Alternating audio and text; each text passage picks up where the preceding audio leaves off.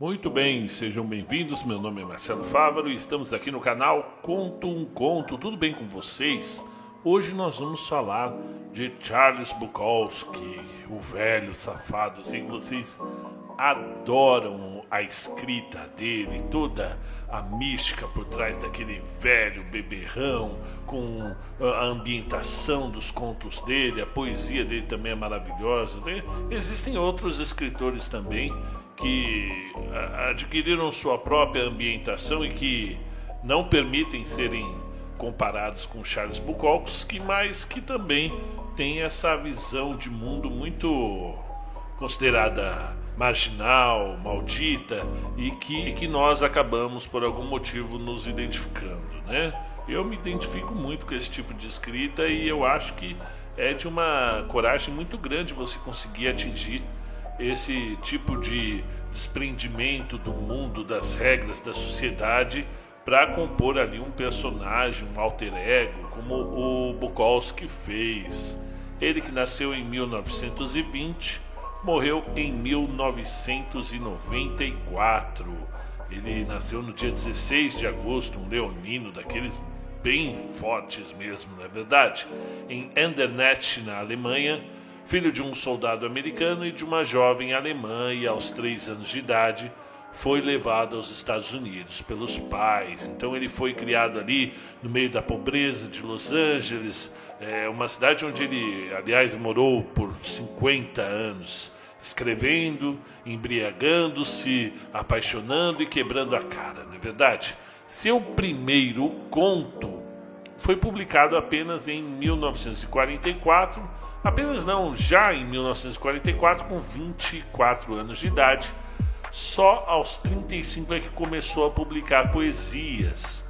E, e foi internado diversas vezes com crises de hemorragia, é, disfunções geradas pelo abuso do álcool e do cigarro. Você sabe que muitas vezes o artista, ele, para dar aquilo que a gente quer, ele gasta a vida toda dele, gasta a saúde, as noites de sono, seja qualquer tipo de arte, seja artes plásticas, a música, a poesia. Por isso que eu acho que a gente deve muito aos artistas. Eu vejo uma parcela da população que tem raiva de artista, fala que artista só quer saber de verba do governo, quando na verdade eles eh, doam a vida deles, a sanidade muitas vezes, para entregar aquilo que a gente necessita e como a gente necessita da arte.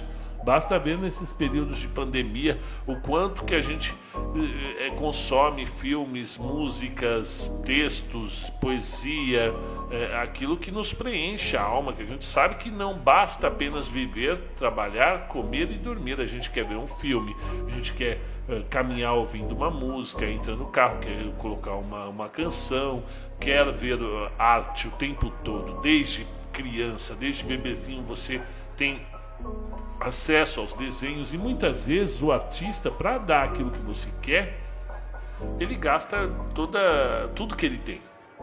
Ele deixa de dormir à noite para escrever um livro ou para fazer um show em uma cidadezinha assim, qualquer estrutura, e muitas vezes o artista fez isso pra gente, né?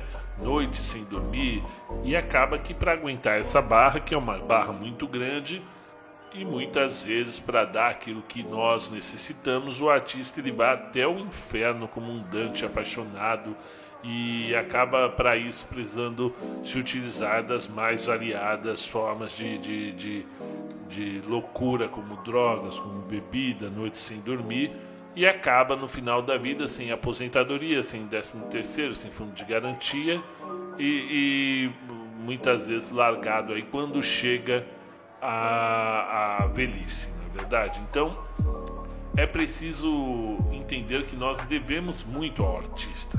O artista, ele deveria ser tratado com mais uh, respeito, porque nós precisamos muito dele, né, para viver. É tão importante quanto a comida e o sono. Então ele abusa bastante do álcool, do cigarro, e durante a vida vai ganhando notoriedade com alguns contos que são publicados, né? E, e acaba utilizando de outros meios de sustento, né? Começou a trabalhar é, trabalhou quatorze anos nos Correios, casou, teve uma filha, se separou, é considerado o último escritor maldito da literatura norte-americana, né? Aquela espécie de autor beat honorário, embora nunca tenha se associado a outros representantes beats, né, como Jack Kerouac e o Allen Ginsberg. A sua literatura é de um caráter extremamente autobiográfico, então você vai ver muito dele nos seus é, heterônimos não, né, mas nos seus alter egos, e nela abundam temas e personagens marginais. Você vai ver prostituta, sexo, alcoolismo, ressaca, corrida de cavalo, uh, pessoas miseráveis, apostas, experiências escatológicas. O estilo é extremamente livre e imediatista. Aquilo que acontece, pá, vira literatura. Então, na obra de Bukowski não transparecem essas preocupações estruturais com o texto, né? Então, do jeito que saiu, saiu ali. Então é isso, dotado de um senso de humor ferino, autoirônico, cáustico mesmo, aquela coisa ácida. Ele foi comparado muito com Henry Miller, com Louis Ferdinand Céline e Ernest Hemingway. Já ouviram falar, na verdade? Então, publicou mais de quarenta e cinco livros de poesia e prosa, seis romances, e vale muito a pena você tirar um... alguns dias da sua vida para conhecer a obra de Charles Bukowski, que morreu de pneumonia, né, decorrente de um tratamento de leucemia, na cidade de San Pedro, na Califórnia, em mil novecentos e noventa e quatro, no dia nove de março, aos setenta e três anos de idade, pouco depois de terminar o Pulp, né? Então aqui hoje nós vamos conhecer um pequeno texto, um conto chamado Solidão, Charles Bukowski. Fiquem comigo, inscreva-se, é muito importante sua inscrição, e vamos lá.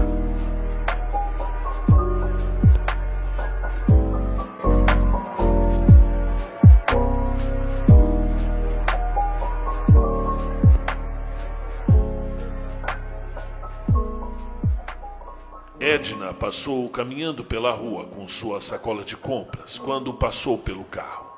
Havia um cartaz na janela lateral. Procura-se mulher. Ela parou. Havia um grande pedaço de papelão grudado na janela com alguma substância. A maior parte estava datilografada. De onde estava na calçada, Edna não conseguia ler o aviso. Apenas podia ver as letras graúdas. Procura-se mulher. Era um carro novo e caro. Edna deu um passo sobre a grama para ler a parte datilografada. Homem, quarenta e nove anos, divorciado, procura mulher para casamento. Deve ter entre trinta e cinco e quarenta e quatro anos. Gosta de televisão e películas cinematográficas. Boa comida, sou especialista em custos de produção com estabilidade no emprego. Dinheiro no banco, gosto de mulheres acima do peso. Edna tinha trinta e sete anos e estava acima do peso. Havia um número de telefone. Também havia três fotos do cavalheiro em busca de uma mulher. Ele parecia bem sério, de terno e gravata. Também parecia estúpido e um pouco cruel. E feito de madeira, pensou Edna. Feito de madeira. Edna se afastou sorrindo um pouco. Sentia também uma espécie de repulsa. Ao chegar ao seu apartamento, ela o tinha esquecido. Apenas algumas horas depois, sentada na banheira, voltou a pensar nele. E dessa vez pensou como ele devia estar realmente sozinho para fazer tal coisa. Procura-se mulher. Imaginou-o chegando em casa, encontrando as contas de gás e telefone na caixa de correio, despindo-se, tomando um banho, a televisão ligada. Então leria o jornal da tarde. Depois iria para a cozinha preparar sua refeição. De pé, de cuecas, olhando para a frigideira. Pegando sua comida e caminhando para sua mesa. Comendo, bebendo seu café. Então, mais televisão. E talvez uma solitária lata de cerveja antes de se deitar. Havia milhões de homens como ele por toda a América. Edna saiu da banheira. Enrolou-se na toalha, vestiu-se e saiu do apartamento. O carro ainda estava lá. Anotou o nome do homem, Joe Lighthill, e o número do telefone. Leu a parte datilografada novamente. Películas cinematográficas? Que termo estranho para se usar. Agora as pessoas dizem filmes. Procura-se mulher. O aviso era muito ousado. Estava diante de um sujeito original. Quando Edna chegou em casa, tomou três xícaras de café antes de discar o número. O telefone chamou quatro vezes. Alô? Ele respondeu. senhor Lighthill? Sim. Eu vi seu anúncio. Seu anúncio no carro? Ah, sim. É, meu nome é Edna. Como vai, Edna? Ah, vou bem. É, tem feito tanto calor. Esse tempo está demais. É, sim. Nada fácil. Bem, senhor Lighthill, é, me chame apenas de Joe. Bem, Joe, é, me sinto tão boba. É, sabe por que eu estou telefonando? Você viu meu aviso? É, eu quero dizer, é, o que é de errado com você? Não consegue arranjar uma mulher? Eu acho que não, Edna. Me diga, onde elas estão? As mulheres? Sim. Ah, estão por toda parte, veja bem. Onde? Me diga, onde? Bem, na igreja, veja bem. Há mulheres na igreja. Eu não gosto de igrejas. Ah, escute. Por que você não vem pra cá, Edna? Quer dizer, pra sua casa? Sim. Eu moro em um lugar legal.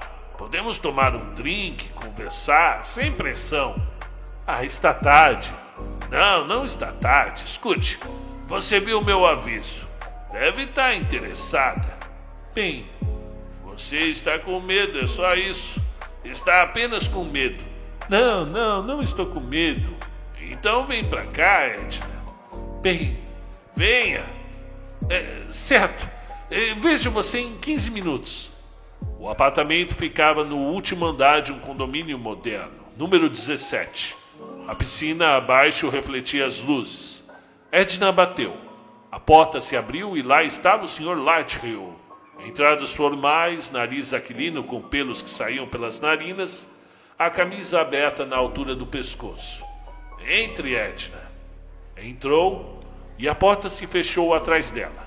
Trazia seu vestido azul de seda. Estava sem meias, de sandálias e fumando um cigarro. Sente-se. Eu vou pegar uma bebida para você. Era um lugar agradável, tudo nas cores azul e verde e muito limpo. Ela ouviu o senhor Lighthill cantarolar surdamente, enquanto preparava as bebidas. Hum, hum, hum, hum, parecia tranquilo, e isso a ajudou a descontrair. O senhor Lighthill, o, o Joe, voltou com as bebidas. Alcançou Edna, a sua, e então sentou-se em uma cadeira do outro lado da sala. Sim, disse ele, tem feito muito calor, um calor infernal, mas eu tenho ar-condicionado. Eu notei, é muito bom. Toma sua bebida. Ah, ah, claro. Edna tomou um gole. Era uma boa bebida, um pouco forte, mas com um gosto agradável. Ele parecia ter rugas profundas em torno do pescoço, e suas calças estavam muito folgadas. Pareciam ser de uma numeração muito maior. Davam às suas pernas uma aparência cômica. É um belo vestido, Edna. Você gosta? Oh, sim. Você é bem fornida. O vestido fica muito bem em você, muito bem. Edna não disse nada e Joe também não. Apenas permaneceram sentados, olhando um para o outro e bebericando suas bebidas. Por que ele não fala? Pensou Edna. É ele quem tem que falar. Havia ah, nele algo que lembrava madeira, isso sim. Ela terminou seu drink. Deixe-me preparar outra bebida para você, disse Joe. Ah, não, é, realmente está na minha hora. Ora, vamos lá, disse ele. Deixe-me preparar outra bebida. Precisamos de algo para relaxar. Tudo bem, mas depois eu vou embora. Joe foi até a cozinha com os copos. Ele não estava mais cantarolando. Voltou, alcançou a Edna um copo e sentou-se novamente em sua cadeira do outro lado da sala, em frente à cadeira dela. A bebida estava ainda mais forte. — Sabe, disse ele, me dou bem nesses testes sobre sexo das revistas. Edna tomou um gole de sua bebida e não respondeu. — Como você se sai nesses testes? Joe perguntou. — Eu nunca fiz nenhum. — Deveria, sabe? Assim você descobre quem e o que você é. — Acha que esses testes funcionam? — Eu já vi nos jornais, nunca fiz nenhum, mas já vi, Edna disse. — É claro que funcionam. — É, talvez eu não seja boa em sexo, disse Edna. Talvez seja por isso que estou sozinha. Ela bebeu um longo gole de seu copo. — É, cada um de nós está, no final, sozinho, disse Joe. — Como assim? — Eu quero dizer... Não importa o quão bem a coisa esteja indo no sexo, no amor ou em ambos, chega um dia que tudo acaba. Isso é triste, disse Edna. É, claro que é. Então chega o dia em que tudo acaba. Ou há uma separação, ou a coisa toda se resolve em uma trégua. Duas pessoas vivendo juntas sem sentir nada. Eu acho que ficar sozinho é melhor. Você se divorciou da sua esposa, Joe? Não. Ela que se divorciou de mim. O que deu de errado? Orgias. Orgias sexuais. Orgias sexuais? Veja bem, uma orgia sexual é o lugar mais solitário do mundo. Essas orgias, eu fiquei com uma sensação de desespero.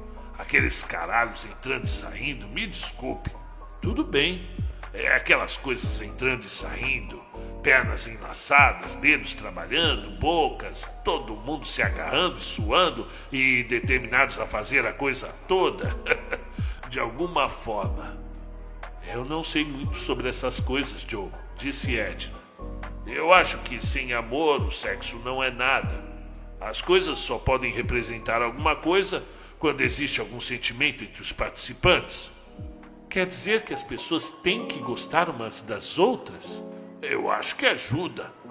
Imagine que se eles se cansem um dos dos outros, imagine que tenham que continuar juntos por economia, filhos, essas coisas. Orgias não os manterão juntos. E o que manteria? Bem, eu não sei. Talvez o swing. O swing? É, você sabe, quando dois casais se... Se conhecem muito bem e trocam os parceiros, os sentimentos têm pelo menos uma chance. Por exemplo, digamos que, que eu sempre tenha gostado da esposa do Mike. Gosto dela há meses. Já observei caminhar pela sala. Eu gosto dos movimentos dela. Os movimentos me deixam curioso. Eu imagino que você sabe o que vem depois desses movimentos. Eu já a vi brava. Já vi bêbada, já vi sobra, e então vem o swing. Você está no quarto com ela e finalmente você está a conhecendo. Há uma chance de algo real, é claro. O Mike está com a sua esposa no outro quarto e você pensa, boa sorte, Mike. Eu espero que você seja tão bom amante quanto eu. E isso dá certo? Bem, eu não sei. Swings podem causar dificuldades mais tarde. Tudo tem de ser muito bem combinado, muito bem combinado, antecipadamente. É, então pode ter pessoas que não se conheçam bem o suficiente. Não importa quanto tenho conversado. Você é um desses, Joe? Bem, esse negócio de swing pode ser bom para alguns. Talvez seja bom para muitos. Eu acho que não daria certo para mim, eu sou muito puritano. Joe terminou sua bebida. Edna bebeu o restante da sua e se levantou. É, escute, Joe. Eu tenho que ir. Joe caminhou através da sala na direção dela. Ele parecia um elefante naquelas calças. Ela viu suas orelhas grandes. Então ele a agarrou e começou a beijá-la. Seu mau hálito vencia todas as bebidas. Ele tinha um cheiro muito azedo. Parte de sua boca não estava fazendo contato. Era forte, mas sua força não era pura. Sua força claudicava. Ela afastou seu rosto para longe e mesmo assim ele a manteve presa. Procura-se mulher. Joe, me solta. Você está indo muito rápido. Joe, me solta. Pra que você veio aqui, sua puta? Ele tentou beijá-la novamente e conseguiu. Era horrível. Edna ergueu o joelho. Acertou-o em cheio. Ele se dobrou e caiu no carpete. Meu Deus, por que você fez isso? Você tentou me matar? Ele rolava no chão. Seu traseiro, ela pensou. Ele tinha uma bunda tão feia. Deixou-o rolando no tapete e desceu as escadas correndo. O ar estava limpo lá fora.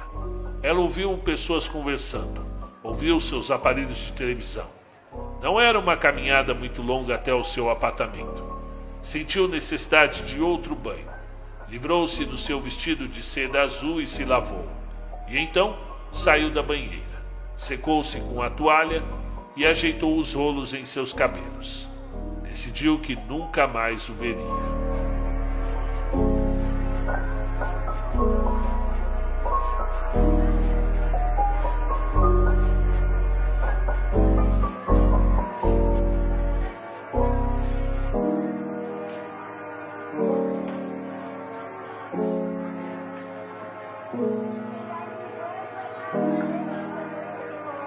Thank you.